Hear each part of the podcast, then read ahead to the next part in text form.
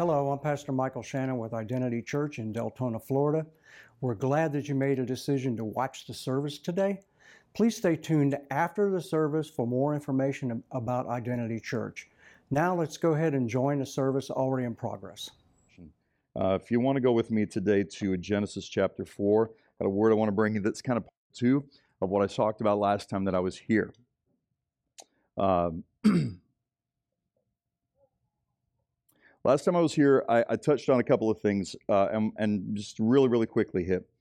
Uh, I talked about walking in this day in compassion without compromise, and how you actually sow into the future when you when you walk in compassion without compromise in the middle of a Babylonian kingdom system.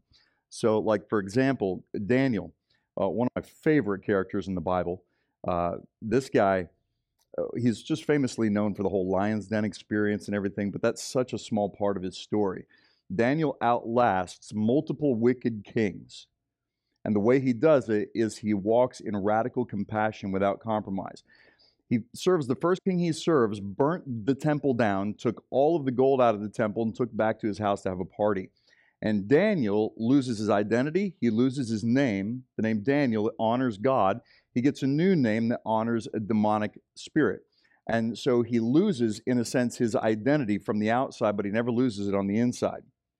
And, and he doesn't actually fight. Ba- he chooses battles very carefully. He's, he's sincerely listening to the voice of the Lord. And when he pushes back, the one thing he pushes back on is the diet. That was it. He didn't seem to push back on anything else, but that was the one thing God tells him, push back on this. It doesn't make any sense. What's he doing? He's listening to God. But what happens is, even though all this stuff is stripped away from him, even though he's under an occupying force, and even though he's literally living in, in one of the most evil societies the world has ever seen, Daniel, when he approaches the king with a word from the Lord, would say things like this, "O king, live forever. Word of God that this word were for those who hate you and not for you." And so he had this compassion that he actually generated toward people who were opposed to everything he believed in. But because he walked in compassionate honor without compromise, he outlasted multiple wicked kings and got to the point where, listen, Daniel is the most influential person of his day, and he still to this day carries influence in the part of the world that he's buried in. Did you know that? He's buried in a town called Shush, or Susa. Ancient Susa was the capital of Persia in its day. And you can go to the tomb of Daniel. It was actually built by Muslims, believe it or not, because when Daniel died, they put his body in a box, and uh, uh, as the box would wear out, they'd just move his body from box to box, and he's on this canal, right? And there was people on this side and on this side, and they each wanted Daniel's body, because wherever his body went, rain fell on the crops, right? This is according to Muslim tradition. So they move it back and forth. Finally, around the year eleven hundred, uh, a king in the area goes, "That's it. You guys are warring over this body." And he takes and encases it in, in stone, like a concrete box, wraps chains around it, and sinks it in the river. So Dan- you want to find Daniel's body, it's in the bottom of a rushing river. And then they put a shrine out. You can go visit it to this day. But it's in Iran. And in that part of the country, to this day, tons of people will go and honor Daniel. So let me tell you how big of a deal Daniel's life is. The compassion without compromise that he walked in literally saved the life of, in Daniel chapter two, the sorcerers, the soothsayers, and the wise men of his day, the astrologers. The, King Nebuchadnezzar was going to wipe all of them out, and Daniel goes, "I got a word for the Lord from you, but I'm not going to give it to you unless you spare their lives." And the king's like, "Fine, they can live." And Daniel gives him the word. Well, if somebody saves your life, he's kind of your hero, right? And through multiple years, decades, seventy decades, or seven decades, Daniel lives in this society, growing old, surrounded by magicians, astrologers, and, and wise men, right? So what is he doing? They look at him, and they know two kings now will have made a decree. Nobody worships any god but this guy's, because this guy's got the true God right here, right? And so all these people who are interested in the supernatural turn towards Daniel. four hundred years after Daniel's death, Jesus is born in Bethlehem. The Bible tells us wise men from the east followed the stars, and his own people missed it. But wise men from the east who knew how to look at the stars, where did they come from? The direction of Babylon. four hundred years after Daniel's life. Daniel would have been the guy who would have brought them the prophecies of Isaiah. Isaiah, written one hundred fifty years before Daniel's life, Daniel would have brought them the prophecies of Isaiah about the coming of the Messiah, and instilled so deeply in the hearts of these people the fact that there is a Messiah coming who's going to change the world. And here's the word of the Lord about his coming. These people took what they knew, they took what they understood about what God may have written in the heavens for them to know, combined it all together, and the wise men following the stars from the east were the ones who figured it out. Where'd they come from? Daniel's influence. How big of a deal is compassion without compromise? Daniel could overlook the burning down and the destruction of the physical temple in Jerusalem because he could see beyond the gold and the stone to see that there was a temple coming in the incarnation of flesh in Christ, that there was a greater temple, a living temple, not made with human hands, that was going to change the future for all of us. Make it possible for you and I to literally become the living temple of God. Who are the first ones that figured it out? The disciples of Daniel, four hundred years after he died. How do our disciples measure up today? Whew. I was kind of going back through our youth group years. Tracy and I were youth pastors, you know, thirty years ago. And I'm thinking, you know, are most of them out of jail? I think, no, no, I'm kidding. I think, I think only one. Anyway, so, but still, you know, I'm thinking to myself, if if if we can so instill the word of the Lord into the generation that we live in, that our influence lives on four centuries later, think about that. That's what a life of compassion without compromise. Listening to the voice of the Lord and loving the people around you, not necessarily saying, I'm going to judge how I'm going to treat you according to your behavior. I understand you're a wicked, wicked king, Nebuchadnezzar, but, O king, live forever.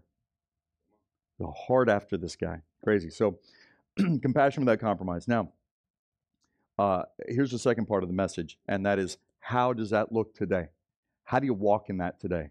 So I'm going to take you on a journey. And it's a journey for me that's been about a year and a half in the making. When COVID hit, I, I just had this overwhelming sense of going, God, you're bringing us through something, not doing this to us, but you will bring us through what is being done to us at this moment. And as we come through this, what are some things that we can learn? How can we move from this season, out of this season, in purity and power, stronger as a church than we've ever been before? And this is an important question to ask and answer, because a third of the churches, I'm told, a third of the churches that closed during the pandemic will not reopen. And so, in a sense, we've, some would say maybe we've lost ground, right? I would say, I would say that's not necessarily the case. Not every church is built on faith, authentic faith in Christ. So, some are built on the, the visions of man, the kingdoms of, of man. And I get that. I understand that. Um, some people say, well, you know, they're, they're Uh, they didn't stand the test because, you know, their faith was weak. No, I don't think that's true. I think they didn't stand the test because their faith wasn't real.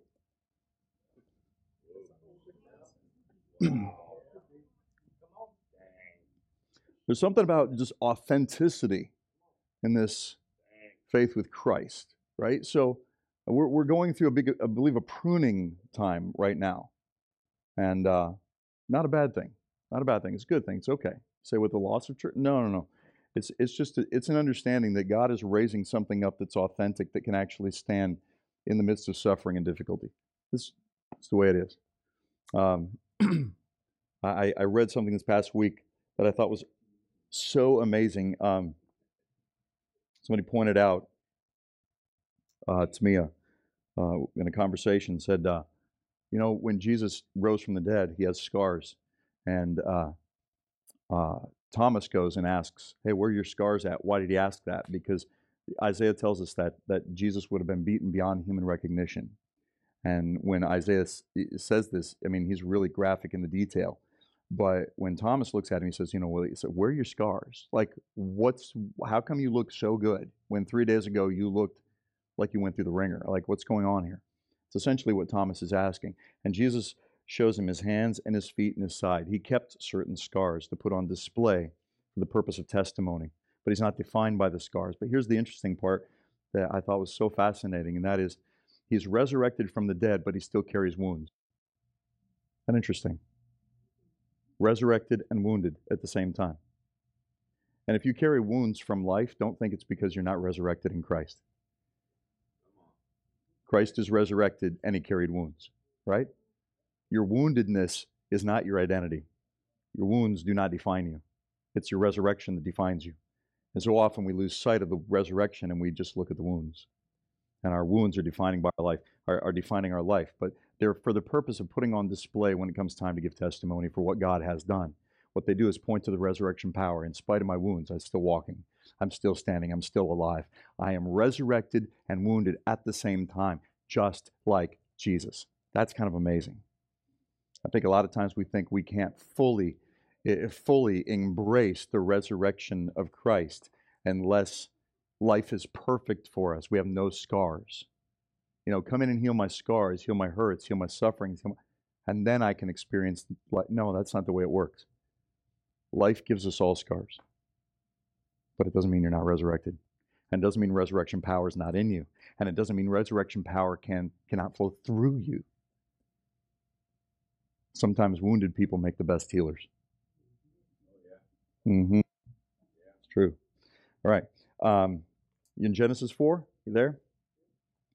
Uh, we're going to talk today about the power of the Word, but the Word that is actually within your blood. There is a sound in your blood. Do you know that? Okay. The Bible says, and John one says, in the beginning was the Word. In the beginning. The Word is Christ, by the way. Christ has always been. He's always existed. He was always with the Father. In the beginning was the Word. It's not that, it's not that God the Father created Jesus when we messed up and he needed to come up with a plan. Jesus is an uncreated being, was always united with the Father, was always with the Father. He's as eternal as the Father is. He is as much God as the Father is. Very God of very God. They're one and the same. Seen me, you've seen the Father, Jesus says, and I and the Father are one. Right? So in the very beginning was Christ. In the beginning was the Word.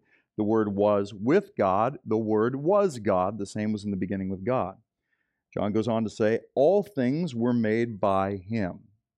Without him was not anything made that was made. In him was life, and that life was the light of men, and the light shines in the darkness, and the darkness does not comprehend it. Now, the light, the energy of God, is released through the very name of Christ identified in John, which is the Word. It is the Word that releases the light of God. Right? Do you understand the power of this thing of the Word? And when God creates in Genesis, he does so through his Word. He speaks, and everything comes into being. And the very first thing, when he creates man, the very first thing he tells Adam to do is this. He says to Adam, Adam, I want you to name all the animals. And when he says to name the animals, we're talking about walking in compassion without compromise here. When he says to release the sound and name the animals, what he's saying is not give these things something to be called. Uh, I'm just going to make a sound up for that. Dog. It's not it. He's basically saying, you know how I created everything as creator? I created everything, and I did so through the Word. Spoke. Let there be light. Let the earth bring forth. Let the sea bring forth. Spoke everything into being. You are made in my image and likeness. In, in Latin, the image of God is the imago Dei. The imago Dei of God is within every single person. The image of God. Now God looks at Adam and he says this. I want you, we're going to try something on a, on a smaller scale. It's kind of like a workshop here. See all these animals around you? I want you, just like I did, to open your mouth and release a sound that will assign nature to the world that you live in. We're going to start with these creatures here. And God tells Adam that his very first assignment is to actually shift the world around him through what he releases from his mouth. Interesting. Assign nature to the world you live in. Now, I want to ask you a question. Just, just keep this in the back of your mind for the rest of this, this message today. What if that assignment has never changed?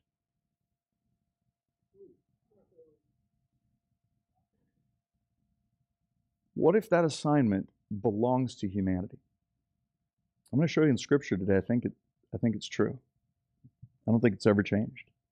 I think the assignment and the power to release that assignment still belongs to you. Okay?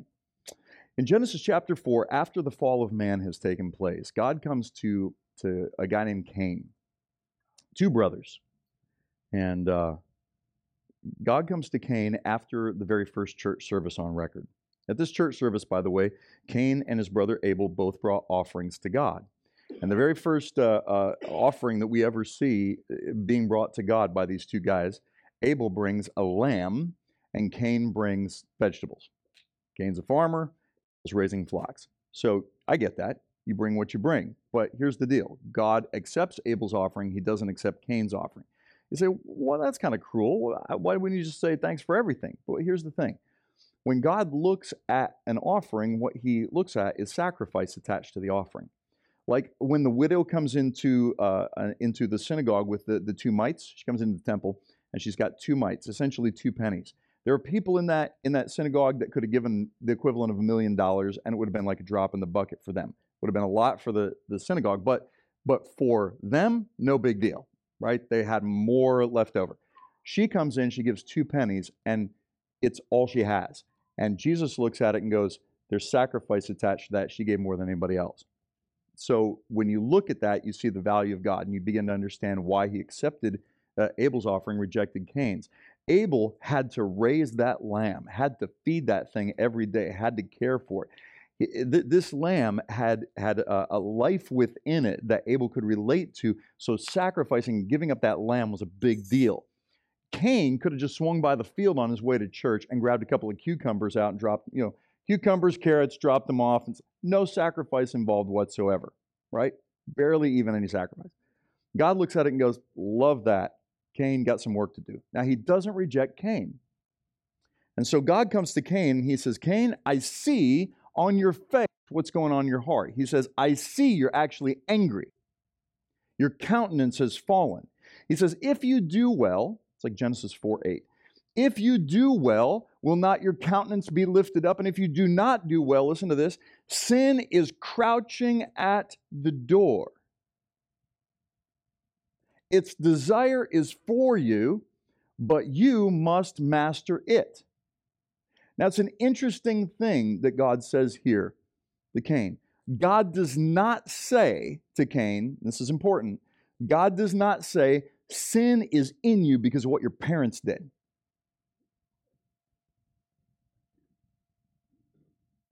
This, to me, deals with the generational curse thing right off the bat. Because a lot of times we find ourselves like struggling with things. Oh, I'm struggling with this because my parents did. It's my parents' fault. It's the generations before me that passed this thing down to me.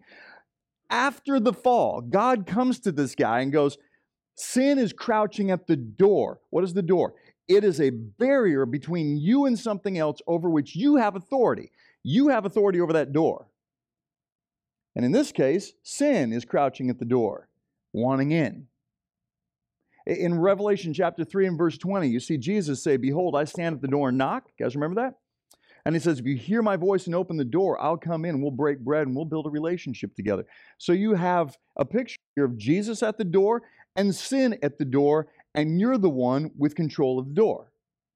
So people say, well, I, I'm just dealing with my sin nature. Well, you don't have a sin nature unless you want one. Well, what do you mean I don't have a sin nature? Prior to the cross, maybe you could argue that, but in Colossians chapter three, it says, put off the old man, put on the new man that is made in the image of the one who created him. When Jesus rose from the dead, you, you now in Christ are a new creation. Old things have passed away. All things have become new. He didn't give you a brand new, upgraded, updated sin nature.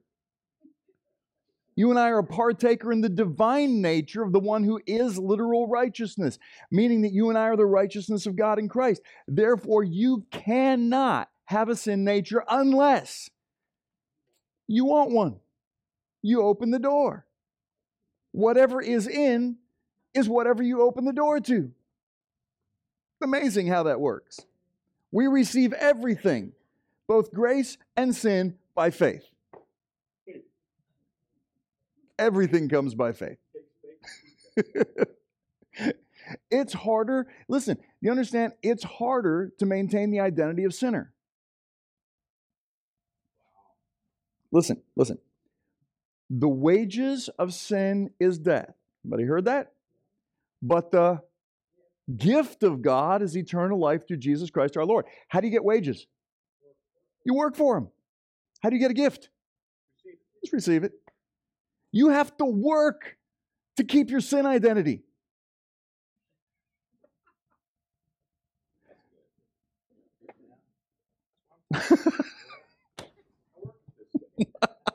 You got to work to be a sinner. But you know what work does? Makes you feel like you accomplished something. Boosts your ego. Yeah. Yeah, you built that yourself. The entirety of our life with Christ is letting go to let the Word become flesh in us. You just receive by faith what He's speaking over you. You're the righteousness of God in Christ. Wow. But I look at what I've done, see, and that defines what I do. So what I've done tells me I'm a sinner. Was that doing easy? No, it was a lot of work. A lot of effort went into that sinning. I don't want to give up all that effort overnight.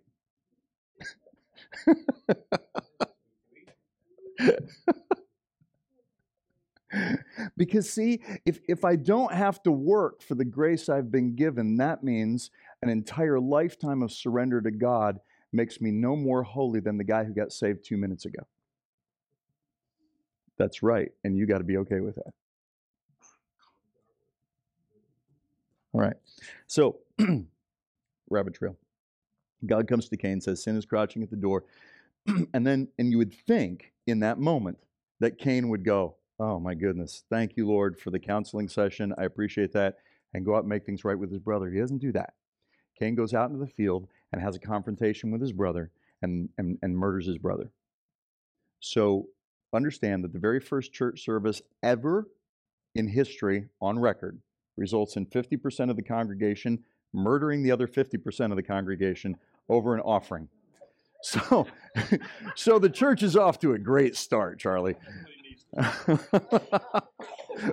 You understand? There's nowhere to go here from up, but but up. I mean, there's like there's no there, you can't sink much lower than that. So, so God comes to Cain and goes, Cain, what have you done? And then God says something so interesting. Got to read this here. It says, the voice of your brother's blood. Listen to that. The voice of your brother's blood is crying out from the ground. It says the ground has opened its mouth to receive the blood of your brother from your hand. And now, from now on, this ground will no longer work for you. It's a really bad prophetic word to give to a farmer. Yeah. What's God saying to Cain? Cain, you murdered your brother, and something happened. Your brother said something from his blood that has set things in motion. And this is an important thing to understand. God doesn't curse Cain. There's no place in the Bible that tells us that God cursed Cain. As a matter of fact, what God does, his intervention, is to protect Cain. What God simply does in this story is acts as a messenger to inform Cain something has been set in motion here. And I just need to let you know about it. What your brother spoke from his blood, we're going to talk about what that is in a second. What your brother spoke from his blood, the earth is bound to obey. And as a result, from what, what your brother said, there was a curse released in that word that the earth is literally going to be responding to. Just want you to know that. Now, what is the voice of your blood? The Bible says life and death are in the power of the tongue. The Bible also says life is in the blood. The Bible says out of the abundance of the heart, which pumps and circulates the blood, your mouth speaks. So you can tell what's in your blood by what comes out of your mouth. Mm-hmm. What did God tell Adam to do? Name the animals. Open your mouth and assign nature to the world around you. What does God tell Cain? Something your brother spoke from his heart has released into the atmosphere. Something has happened in this atmosphere that, listen to this, this is the part that gets me. You say, you think Adam's mandate still belongs to us? What God tells Cain is what your brother spoke from his heart, the earth is now bound to obey.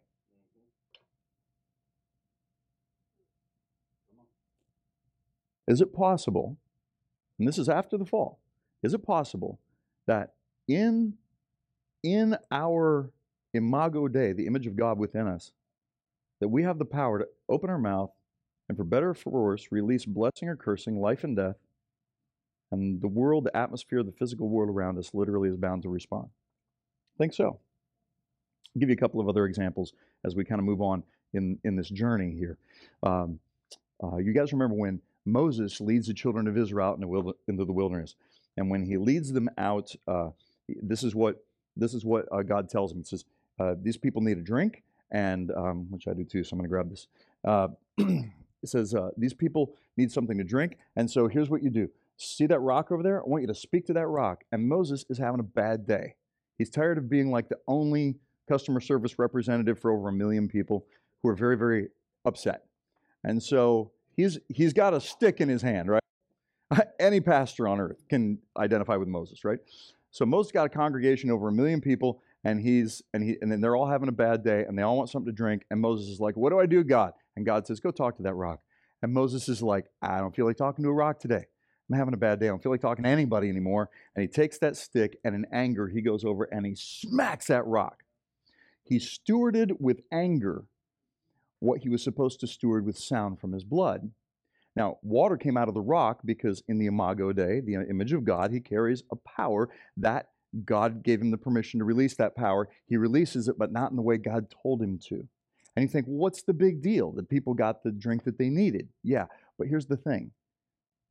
That one infraction, disobedience to the word of the Lord, cost Moses his trip into the promised land. What's God doing here? He's trying to tell us that how we steward the atmosphere around us actually matters. It matters. And not just in the old covenant. Everything gets ramped up in the new covenant. And we still, two thousand years after the cross, don't understand this. God came to Daniel in Daniel chapter two to reveal through Daniel to Nebuchadnezzar, old King Nebuchadnezzar, who was as, as crazy as a bag of hammers. God, God looks at Daniel and says, "Go tell this guy how much power I've given that king." And God comes to, to Nebuchadnezzar through Daniel, and Daniel says to him, "God gave you authority and dominion over everything, even the birds in the sky and the beasts of the field." And this tells me something really important, and that is you don't have to be a believer to carry spiritual power. Spiritual power is released into this atmosphere whether you're a believer or not. Why? Because you carry the Imago Dei, the image of God. If Nebuchadnezzar had that kind of power and he was as wicked as they come, imagine what you and I have in Christ because of what the cross accomplished. So, pass all the way down through the scriptures, you see time and time again. Isaiah twenty-four carries this incredible revelation that Isaiah gets where he says, "The earth is tottering to and fro like a drunken man. It's shaking like a shack in the wind." Why? Because the transgression of the humanity is heavy upon it, weighing upon it. Oh, it's the sin in the hearts of people. What is transgression and sin? It's the fact that we lose our sight of who we are. We lose sight of our image and likeness. And, and we begin to act according to our own way and our own will. What ends up happening? We start to release a sound that is out of harmony with heaven. And when we do, what happens? The earth suffers. So go with me to Romans chapter eight. And this is where we're going to start to jump into new covenant language and territory here. In Romans chapter eight, the Bible says, verse nineteen. Oh my goodness, this is one of those amazing, amazing words. And it gets preached on a lot. But I want to I want to pull this apart line by line and piece by piece, and hang on because I don't want you I don't want you to get lost in this part. This may be the most important part of the message. Romans chapter eight, verse nineteen says, "The anxious longing of creation is waiting for the appearing of the revelation, the revealing of the sons of God, sons and daughters, children of God. In other words, a couple of things about this verse are really important. First off, uh, the earth knows who you are before you do. The atmosphere around you, the world around you, the physical world around you that God has made literally knows who you are before you even know. And it's waiting for you and I to get a clue. The earth is literally anxiously waiting for us to discover who we are. It goes on to say this, for creation, now listen to this, where we're going to break it down. Creation was subjected to futility. And what does futility mean? Futility is like, it's like, uh, it's like going and sweeping the beach. Somebody tells you, sweep all the sand off the beach. You're like, I can do that, but that is futility. And it's true, right? Creation was subjected to futility. In other words, there's a pretty good chance something could go wrong with what was about to take place. I'm creating people, God says, in my image and likeness with the ability to choose to accept or to reject me. Wow. It's almost like the earth goes, hey, time out. You know, this, this could actually go bad. Like within a few generations, this could go really bad. Who knew it would be the very first couple that would mess everything up, right? But it was bound to happen. Somebody was going to choose to reject God. Somebody was going to select something other than what God desired. And so creation was subjected to futility. Not willingly, Romans eight says. Think about that. In other words, creation didn't sign up to obey you. It's not like it said, hey, let me be subject to these people made in your image and likeness. That'll be so much fun. Creation was subjected to futility, not willingly, but because of him who subjected it. That's God. And it goes on to say, in hope, and this is where it gets awesome, that creation itself would be set free from its slavery to corruption.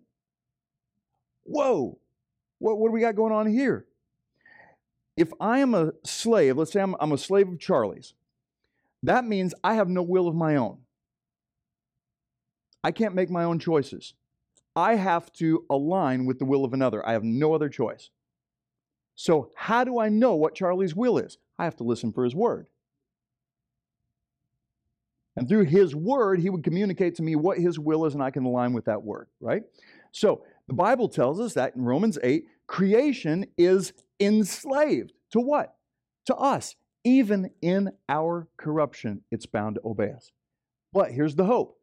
It says, creation was subjected to futility, not willingly, but because of him who subjected it, in hope that this creation would be set free from its slavery to corruption into what? The freedom, the glory of the children of God. The glory of the children of God. Well, okay, so what is glory? Now, I think I define this almost every time I ever preach here. But people still ask the question, how do you define glory? What is glory? Moses goes to the mountain three times. Third visit, God says, I am going to make all of my goodness to pass before you. You know why God said that, said, said that to Moses? Because Moses asked God if he would do something. Show me your glory. God's like, okay, I'll make all my goodness to pass before you, and I'll have mercy on whom I will have mercy and compassion on whom I will have compassion. That's what I talked about last time, that God's goodness, if you're ready to see it, is so amazing, it will offend you. Why? Because God loves everybody you hate.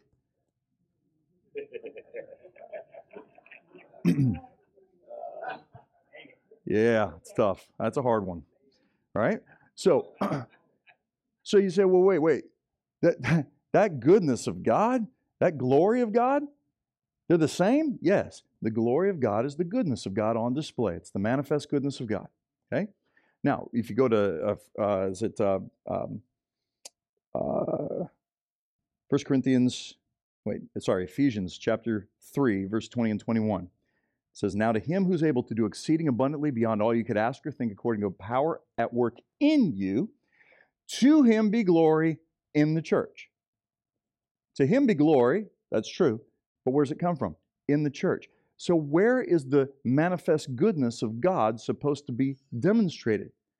In the people of God. How's that goodness released into the atmosphere in a way that releases the glory of God in such a way it can cover the earth as water covers the sea? It begins here.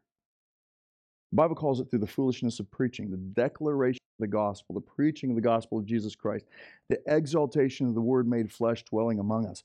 The fact that when we release that Word into the atmosphere, something in the atmosphere changes and shifts, and the goodness of God starts to be manifest in this world around us. The amazing, amazing thing. And you say, okay, wait, wait, wait, wait a minute. What, what does that even look like? Well, if you go to Hebrews chapter twelve and verse twenty-two, Hebrews twelve twenty-two uh, says that you and I, present tense right now, have come to Mount Zion, to the city of the living God, the church of the firstborn, New Jerusalem, myriads of angels, uh, and to the spirits of the righteous made perfect, to God the judge of all. And it goes on to say, and this is the, where we want to end, to Jesus Christ, the mediator of the new covenant of the sprinkled blood, who speaks a better word than the blood of who? Abel. Well, we're full circle back to Abel all over again. In that line, you see the Bible contrast what Jesus says and what Abel says. And here's the thing. There's so much more alike than they are different, right? Because Abel was righteous, so is Jesus. Abel was killed by somebody who should have loved him, so is Jesus. Abel was murdered unjustly, so is Jesus. But the difference is in what their blood said. Whatever Abel said, and we don't know what he said, we can just see how the earth responded. Whatever, wherever Abel said, the earth literally responds by releasing a generational curse over Cain that follows him all the days of his life. Jesus, from the cross, says this phrase, "Father, forgive them. They don't know what they're doing." It's the last act on the cross of forgiveness. Is to forgive our ignorance.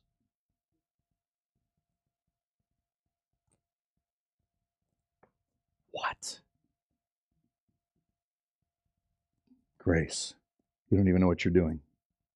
By the way, that would include both thieves, everybody down there, all these people down here.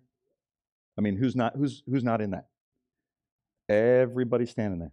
Father, forgive them. They don't even know what they're doing. Whoever is ignorant at the cross. He releases innocence over them. When Jesus does this, just as Abel released a generational curse, Jesus released a generational grace. It goes all the way back to Adam and Eve, comes to you and I today. And that's the power of the Word of God. I want you to think about this with me. What He declared and released over you in that moment. The revelation of innocence spoken in that phrase had an extraordinary effect. When Jesus died, remember the earth pitched a massive fit. Earthquakes, rocks shattering, clouds rolling back. But nobody died. The earth didn't kill anybody. Isn't that interesting? Why? Because Jesus has just released grace over these people. Matter of fact, the earth does exactly the opposite. It spit a bunch of dead people out of the ground. They started walking around like, what What year is it? What's going on? Which makes you wonder, are they walking around still today? Uh, we were just in San Diego uh, a couple weeks ago, a few weeks ago, uh, back, and there was a guy. You, you see a lot of homeless people. You can go to the cities, whatever. It's you know, relatively common. People experiencing homelessness in whatever state they're in. This guy was in full-on sackcloth, like... Like he had just stepped out of a time machine. Big old wooden staff, hair that looked like it's never seen water, long shaggy beard. My son and I are watching this guy walk in a crowd in front of us. And Britton looks at me, my son looks at me and goes, "He has come from afar." I'm like, yeah. He might be one of those people that just got spit out of the ground. He's like, still here, still wandering around. And I don't know. I don't know. Who knows? It's just interesting to me that in that moment, something happens that the earth literally responds to the word of the Lord in that moment. I just think it's beautiful. But here's the thing. In Psalm twenty, twenty-four, one says this, that the earth is the Lord's and the fullness thereof, the world and they that dwell therein.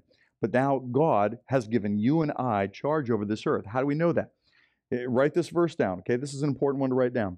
Psalm chapter one hundred sixteen, verse fifteen. It's either one fifteen sixteen or one sixteen fifteen. I think it's one fifteen sixteen, all right?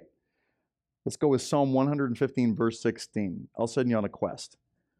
One of those says this: the heavens were made for God, but the earth he has entrusted to the children of men.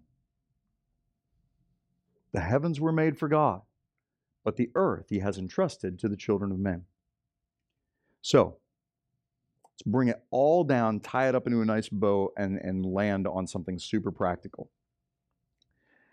You and I are learning how to steward the sound of our blood. You and I are today in, in this new covenant reality because of our union with the Lord. Because of the power of the Holy Spirit within us, we're learning to steward the sound in our blood.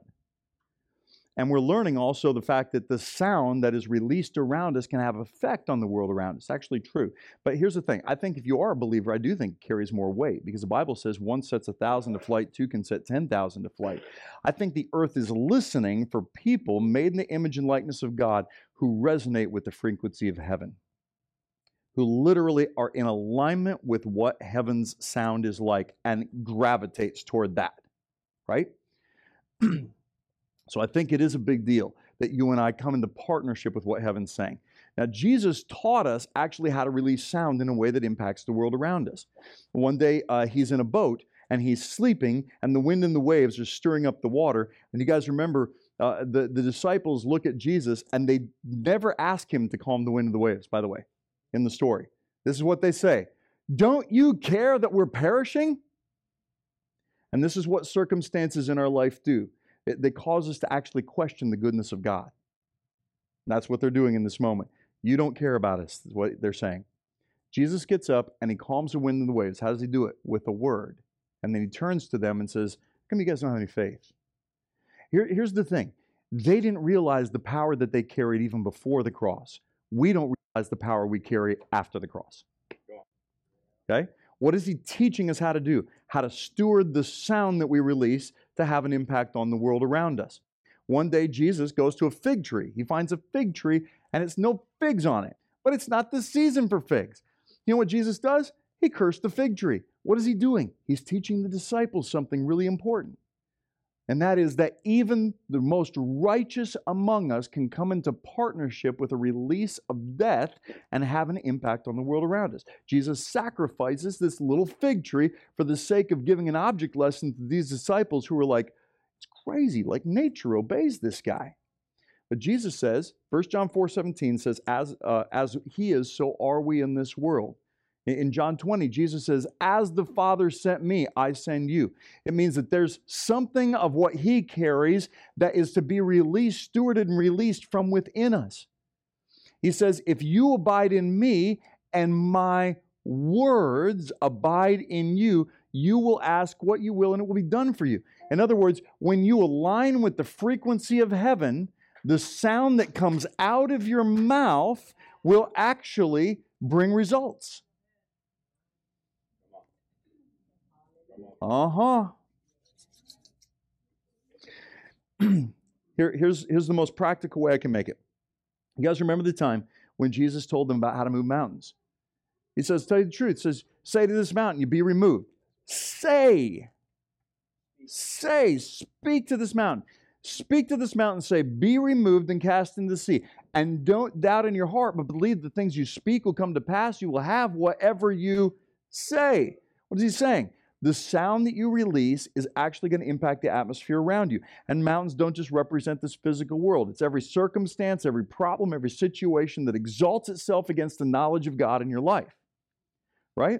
But Jesus, and listen to this, Jesus would not have taught us about how to move mountains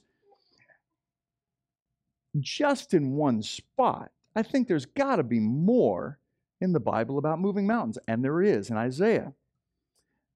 Isaiah, God comes to Isaiah and says, uh, here's some mountain moving uh, uh, uh, revelation for you. And we've made a song out of it, by the way. You shall go out with joy and be led forth with peace. The mountains and the hills shall what? Break forth before you. there shall be shouts of joy, and all the trees of the field will clap their hands. Anybody remember singing that song many, many years ago? Shall go out with joy and be led forth with peace. The mountains of the hills break forth. That's Isaiah. And, and God says through Isaiah, here's the posture of the heart when it comes to moving mountains. Jesus teaches us how to move mountains through what we say. Isaiah teaches us the heart posture of how we say it. Okay? And this is what he says. You shall go out with joy. Right? Now, listen to this. Where do we find joy? In the presence of the Lord. In the presence of the Lord, there is fullness of what? So here's the way that I start. This is the way that you move into every day, into every situation, into every meeting you have, into every interaction you have throughout your life. This is how you posture your life to walk into mountain-moving moments, right? Where you're literally walking in favor. Stay conscious of the presence of the Lord always. Begin your day with a conscious awareness of the presence of the Lord. Move throughout your day with an awareness of the presence of the Lord. Don't just let that conscious awareness of the presence of the Lord be in these gatherings, these corporate gatherings. Let it be every moment of every day, everything that you do, you are consciously aware of the presence of the Lord, which means you make yourself available to listen, to hear His voice. And you'll be surprised when He'll speak to you. Mm-hmm. And how He'll speak to you. You think you're just mindlessly turning your brain off to watch a Hallmark Christmas movie, and all of a sudden the Holy Spirit is speaking to you. And you're like, I don't even know what this movie's about, but I just got revelation from God. Charlie and I have had tons of conversations about this. Songs on the radio, commercial you see, something you read, a billboard, a random word from somebody that you don't even hardly know. Suddenly God uses just about everything around you to speak to you when you maintain a conscious awareness of the presence of the Lord. And as His Word comes to you, what happens? Your heart is continually filled with joy. So you go out with joy. In other words, I begin and move throughout my day with a conscious awareness of the presence of the Lord and my heart postured to hear His voice, right? So I'm living in surrender to the voice of the Lord. I'm living in surrender to the sound of heaven, the frequency of heaven. So that's not where it ends, though. You go out with joy. I propelled by joy. I'm propelled through life by joy, an awareness of the presence of God. But it says, you be led forth with what? Go out with joy, be led forth with peace. Peace is what? It's not the absence of conflict, it's the presence of Jesus. Peace is literally the person of Christ. Peace is a person. It's Jesus Himself. So what do I do? I am aware, consciously aware of my, my my reconciled rest in union with God. I'm seated in heavenly places with Him. I'm, I'm one with Him, the head, not the tail, above and not beneath. I am hedged in behind, before He's laid His hand upon me. I'm, I'm in Him and He is in me, John fourteen twenty. Now I am walking aware of that joy every day, but I realize that the Spirit within me, of Christ within me, is bigger than my body, so He goes before me. And as Jesus, the Prince of Peace, goes before me, all of the wind and the waves and the mountains and all the junk, all that stuff gets dealt with. I'm sitting there walking into breakthrough everywhere I go. Why? Because I'm being led by joy, or I'm, I'm being propelled by joy and led by peace. When I stay conscious and aware of the moving power of the joy of the Lord, and I follow the peace of the Lord, every step I take will be in breakthrough.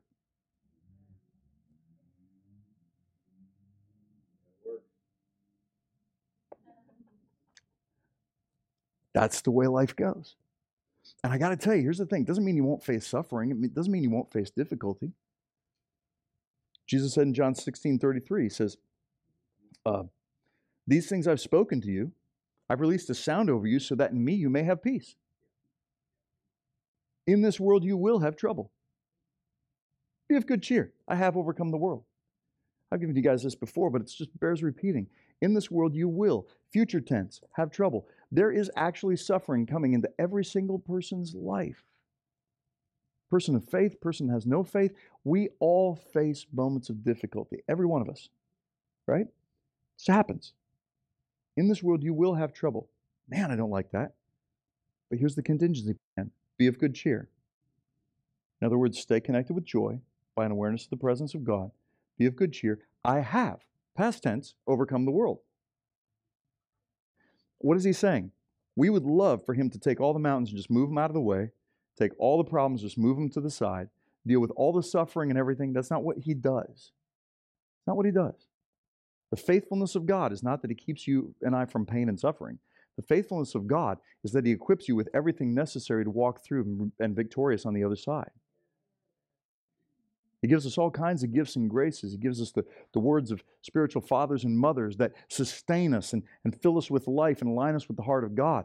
He, he, gives, he gives us people in our life. He gives us congregations like this, church families in our life that come around you and actually can walk with you through these things. He gives you all kinds of gifts, graces, and tools, but most of all, he gives you his Holy Spirit.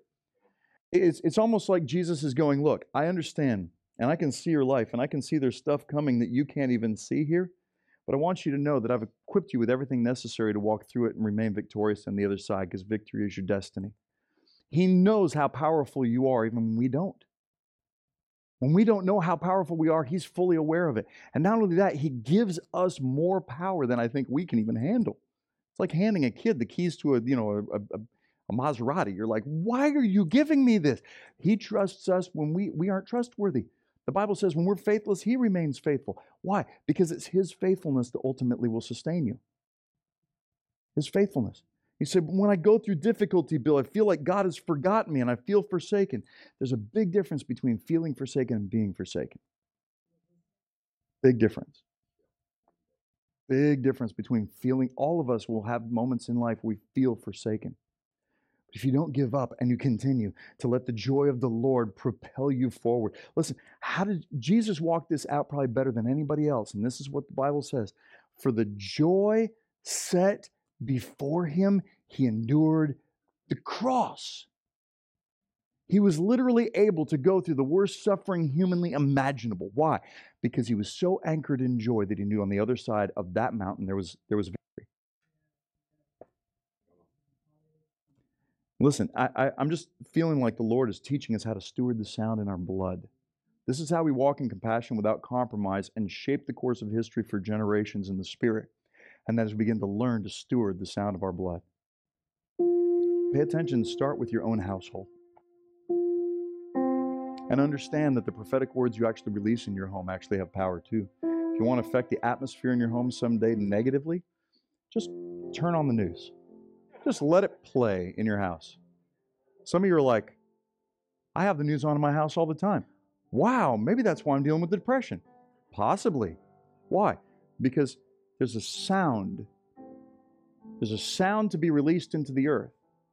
Pay careful attention to the sound that you allow to be released into the atmosphere of your own life. And, and let me give you the biggest, probably the biggest punchline to this whole thing.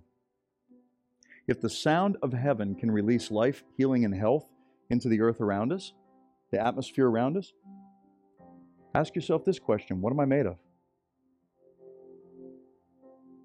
You're made alive by the Spirit of God, but you're physically created out of the dust of this earth. Could it be that there is a key to divine healing in learning how to steward the sound in our blood?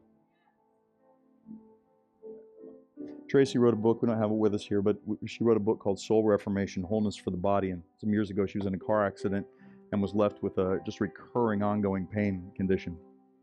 And uh, uh, and and this is something she and the Lord came up with on their own. Just she just, I wake up one day, and and she's over here with this this uh, her computer, and she's reading, physically reading, declarations over herself.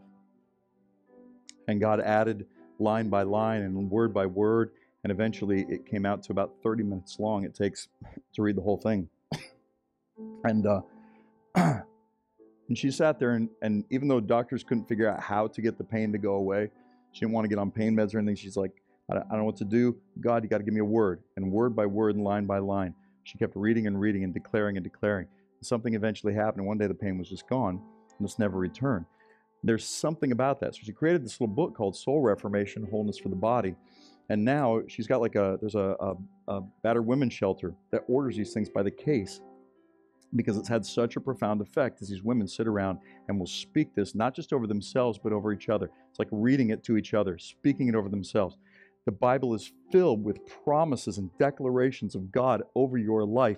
life that is it, life to your body and health to your flesh. If the same Spirit that raised Christ from the dead dwells in you, He will quicken, make alive this mortal body. And maybe I just figured out the key to why she looks so much younger than I do. I don't know. I didn't say I had this down. I'm preaching this because I need it, right? So listen, we're all learning how to steward the sound in our blood. Go ahead and stand with me this morning. I want you to ask this question. Just close your eyes for just a moment and ask this question. In this last season, have you partnered with judgment and offense in any way? I think God wants to release within us a divine blood transfusion. A divine blood transfusion. Would you put your hands out just like this? I'm going to pray a blessing over you. And Charlene, turn this back over to you. Holy Spirit, I pray right now that by the power of the resurrection of Jesus Christ, that right now in this room, across this room, there would be like an I V drip of the sound of heaven into our blood. God, that from the abundance of our mouth, that our, our, our words would begin to align with the life-giving power of heaven.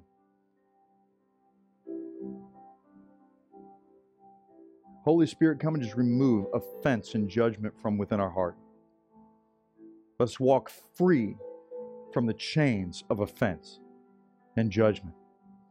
God, give us a multi-generational perspective, a view to be able to see beyond the years, past the calendar of what we could even have, have conceived or dreamed in our mind, to see literally generations into the future and know that the words that we speak will carry power far beyond even the heartbeats in this body.